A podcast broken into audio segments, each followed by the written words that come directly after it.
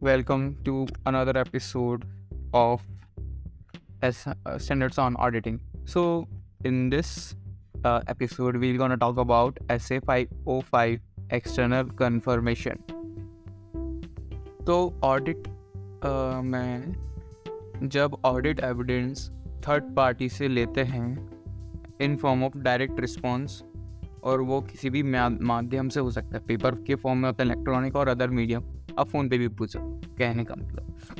तो इन तरह के जो ऑडिट एविडेंस इकट्ठे करे जाते हैं फ्रॉम अ थर्ड पार्टी वो होता है एक्सटर्नल कन्फर्मेशन तो एक्सटर्नल कन्फर्मेशन का प्रोसीजर क्या होता है, वो अपन देखते हैं। तो प्रोसीजर इस तरीके से है कि उन ऑडिटर को कुछ चीज़ों पे control maintain control over the external confirmation और ये चीज़ें इन पे कंट्रोल रखनी चाहिए। ध्यान देना चाहिए। सबसे पहला determining the information to be confirm और रिक्वेस्टेड किस तरह की इन्फॉर्मेशन को आपको कन्फर्म कराना है। फिर उसके बाद आप देखोगे अप्रोप्रिएट कन्फर्मिंग पार्टी क्या होगी, उसका सिलेक्शन करोगे। फिर उसके बाद किस, क्या डिज़ाइन होगा उस कन्फर्मेशन रिक्वेस्ट का। उस, जो कन्फर्मेशन रिक्वेस्ट है वो प्रॉपरली एड्रेस कर रही है कि वो कंटेंट इन्फॉर्मेशन को जो अपन को चाहिए, उसके बाद जो ड्राफ्टेड कन्फर्मेशन रिक्वेस्ट की उसको अपन भेजेंगे, उसके बाद उसका फॉलोअप वगैरह होगा। This is the procedure and moving forward है। तो आगे चलते हैं। अगला है S M M management refusal to allow to send confirmation request अगर मैनेजमेंट मना कर दे कि आप कन्फर्मेशन रिक्वेस्ट नहीं दे सकते तो क्या ऑडिटर क्या स्टेप्स लेगा और उसको क्या करना चाहिए, वो इसमें लिखा है, इस पैरा में। तो सबसे पहले जब भी कुछ भी ऐसा हो कि मैनेजमेंट अलाउ नहीं करते तो सबसे पहले होती है मैनेजमेंट की इंक्वायरी और मैनेजमेंट से पूछा जाता है कि उसका रीज़न क्या है। फिर उसके बाद अपन अगर मैनेजमेंट ने जो रीज़न दिया उसके रिगार्डिंग ऑडिट एविडेंस सीख करेंगे और उसकी वैलिडिटी और रीजनेबलनेस चेक करेंगे। फिर उसके बाद एक और चीज़ जो हमेशा होगी, उसके रिफ्यूज़ल का इम्प्लीकेशन क्या होगा, किस पर? रोमम पर including fraud risk of fraud and entity of audit proce other audit procedures ठीक है? और उसके बाद अगर वैलिड है तो अपन ऑल्टरनेटिव प्रोसीजर डिज़ाइन करेंगे to obtain relevant and reliable audit evidence ठीक है? अब आगे बढ़ते हैं। अब ऑडिटर को पता चलता है कि जो ऑडिटर मैनेजमेंट का मैनेजमेंट का रिफ्यूज़ल है, वो अनरीजनेबल है। तो auditor is unable to obtain the relevant audit evidence और alternative audit procedure then the the auditor shall communicate with TCWG according with, accordance with to S S two sixty के according वो T C W G से communicate करेगा और determine करेगा कि उसका implication क्या होगा ऑडिट पे और ऑडिटर्स के ओपिनियन पे auditors opinion in according with S A five seven zero five अब अपन देखेंगे कि कितने तरह की कंफर्मेशन रिक्वेस्ट होती है। दो तरह की होती हैं, एक पॉजिटिव और नेगेटिव पॉजिटिव में क्या होता है?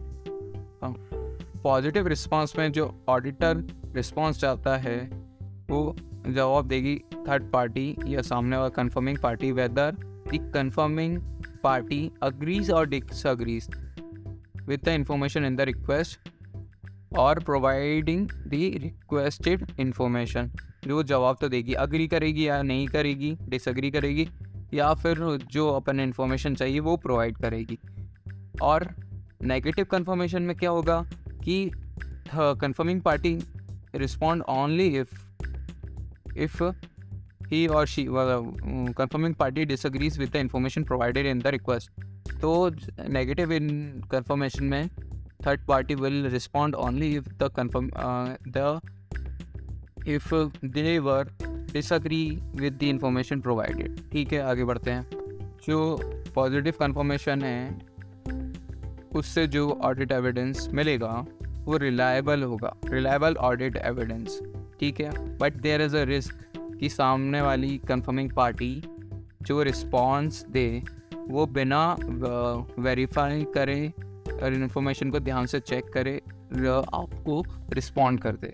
तो there is to reduce this type of risk the auditor may use the confirmation request that do not state the amount which has to be confirmed.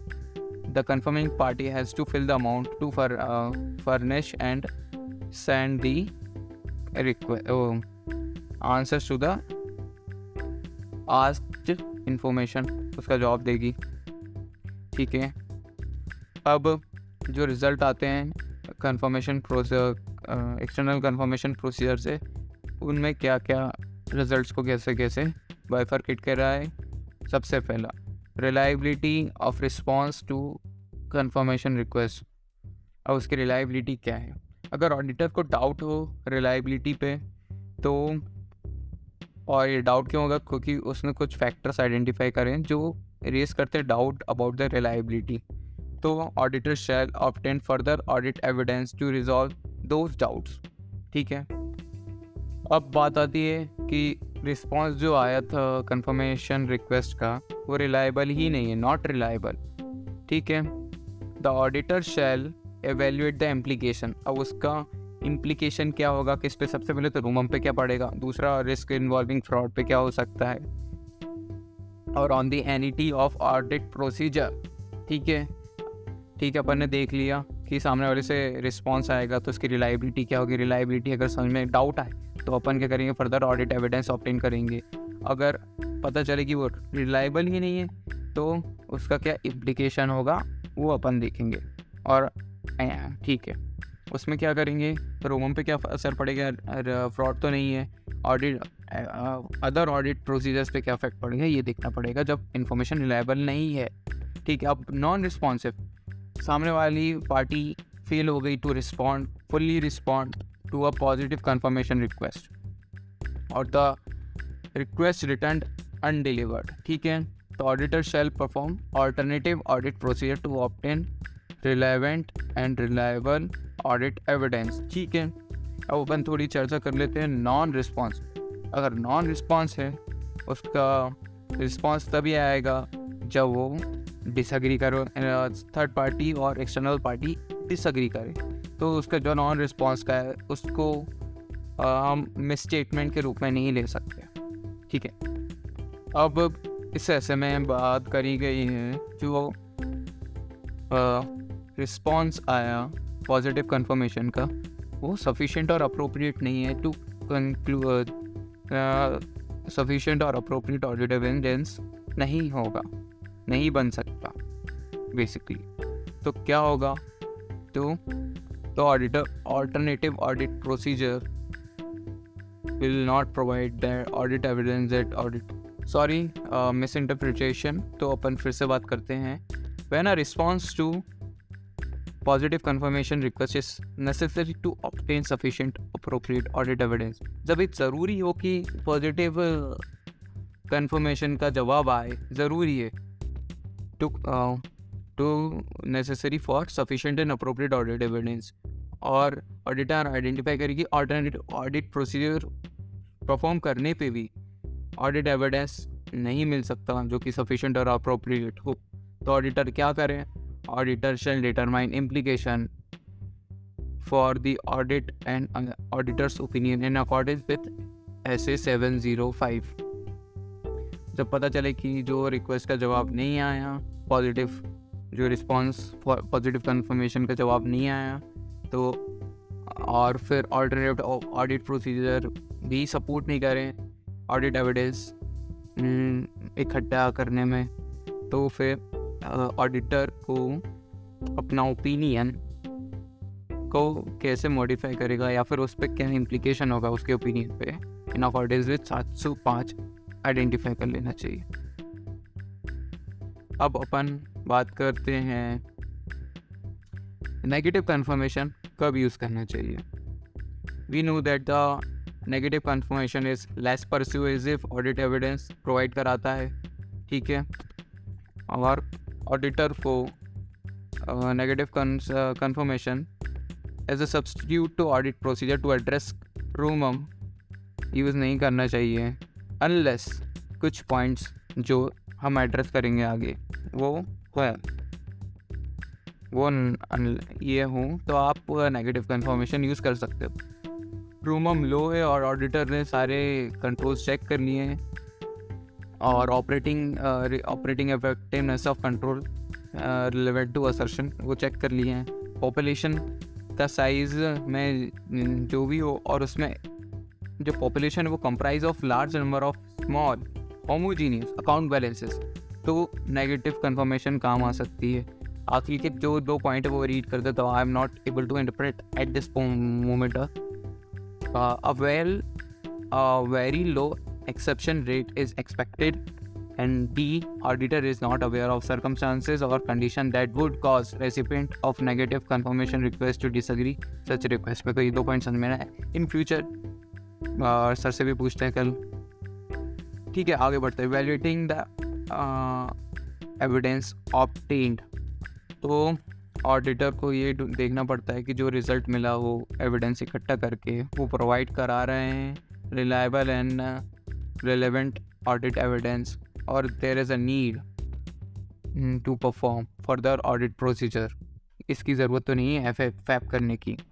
ठीक है? Factors affecting design of confirmation request as पर ऐसे पाँच सौ पाँच while designing the confirmation request मैं तो ये चीज़ें ध्यान रखनी पड़ती हैं जो डायरेक्टली अफेक्ट करें कंफर्मेशन रिस्पॉन्स रेट को reliability and nature of audit evidence obtain from response पे दो चीज़ों पर डायरेक्टली इफ़ेक्ट पड़ेगी। रिस्पॉन्स रेट और reliability and nature of audit evidence obtain from response पे। तो वो फैक्टर्स क्या हैं? सबसे पहले, कौन सा असर्शन एड्रेस हो रहा है? और specific identified risk of material statement including fraud risk ठीक है? लेआउट और प्रेजेंटेशन क्या होगा? ऑडिटर के प्रायर एक्सपीरियंस सिमिलर इंगेजमेंट में कैसे रहा? उसके भी वो आइडेंटिफाई कर सकते हैं किस तरीके का वो डिज़ाइन होना चाहिए रिक्वेस्ट का। Method of communication ability of confirming party क्या वो रिस्पॉन्स कर पाएगी या नहीं कर पाएगी? और आखिरी जो, और, इस ऐसे में बात करिए external confirmation to be use as substantive procedure यार, की तरह यूज़ कर सकते, नहीं कर सकते तो उसमें अपन को तीन फैक्टर्स पे अपन को ध्यान रखना पड़ेगा। पहला फैक्टर है कि सामने वाली पार्टी के पास नॉलेज है सब्जेक्ट मैटर पे या नहीं। द कन्फर्मिंग पार्टी वो has a requisite knowledge of information being confirm तो उससे अपन उस इंफॉर्मेशन से जो रिस्पॉन्स आए उस कंफर्मेशन से जो रिस्पॉन्स आए उसको अपन यूज़ कर सकते हैं। ठीक है? एबिलिटी और विलिंगनेस से of intended confirming party. For example, so confirming party may not accept responsibility for accepting या फिर ऐसा कॉस्टली और टाइम नहीं टाइम कंज्यूमिंग हो उससे रिस्पॉन्स लेना।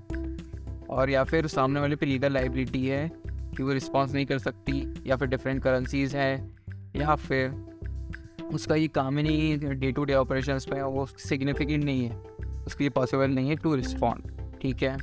In this situation confirming parties may not respond create objectivity अगर objectivity of independent party independent confirming party if the confirming party is not related party is a related party अगर वो related party है तो फिर उससे जो conformation request करोगे, उसका कोई फ़ायदा नहीं। वो उस पर रिलायबिलिटी पे क्वेश्चन मार्क ही रहेगा हमेशा।